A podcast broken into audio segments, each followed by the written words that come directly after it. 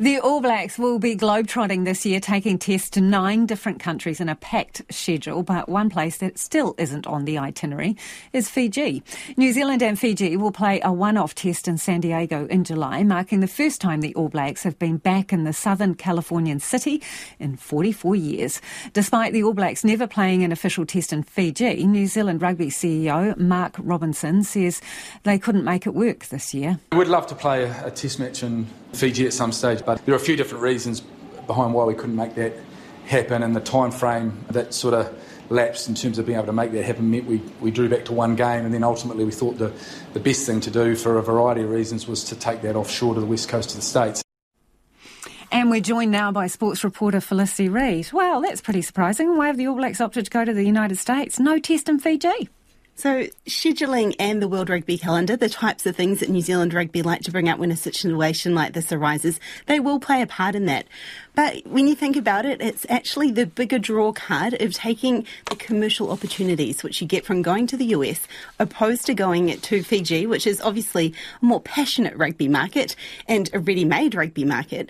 But New Zealand Rugby have really opted to try and what they say is establish a commercial and on field sort of presence in the US ahead of the Rugby World Cup, which will be played there in seven years' time. So they're obviously giving themselves plenty of time to establish that relationship with an American audience, which means until then, Fiji still waiting in the background.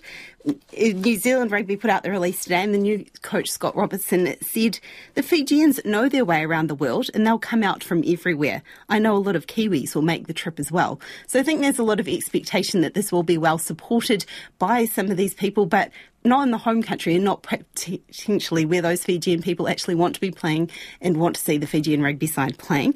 Mark Robinson, though, outlines that this is about the bigger picture. I guess if you look at this next eight years into 2031, we've got a chance to create a bit of a roadmap as to how we might work with our teams in black to create more awareness for the game and certainly a deeper understanding of, of uh, New Zealand rugby, the All Blacks, and all of our teams.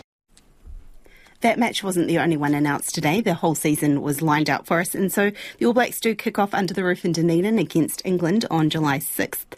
Auckland get two tests. Wellington gets two tests before they head to South Africa, Australia, Japan, England, Ireland, France, and Italy. Uh, let's talk about the Warriors prop, Addin Fonua-Blake. He's cleared the air with his teammates after trying to leave the NRL club in the off-season.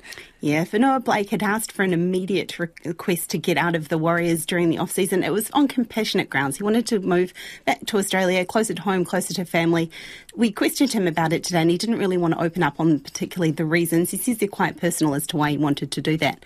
But the Warriors didn't really been to this request straight away. They have kept him for next season, which, as you can imagine, might be a little bit awkward in the locker room. But Fonua-Blake says he has spoken with his teammates in pre season. I just didn't want it to linger on. The Warriors isn't about me, uh, you know what I mean? It's uh, it's about everyone here. Uh, I didn't want to come in and always be the, the talking point of the team. I wanted us to come in and focus on the team first. So I felt like I had to get up and address it. And once I addressed it, I felt like uh, we've all moved on. You know, it feels like no one can remember that I'm going, you know what I mean? I'm pretty happy that it's all behind us. Fonua-Blake did also admit that there was some miscommunication or maybe a mis sort of reading of what was going on when he was talking to Warriors management about this request. He had asked while he was overseas with the Tongan team, so it was a phone call. He said he'd wanted to wait until he came back, but didn't want to drop this proposition on the Warriors on the first day of pre-season. So it had this conversation over the phone. Wires might have got a little bit crossed, but he's ended up at the Sharks in 2025. And a little bit of a quirk of the NRL draw. Warriors' first game of the next season, the Sharks.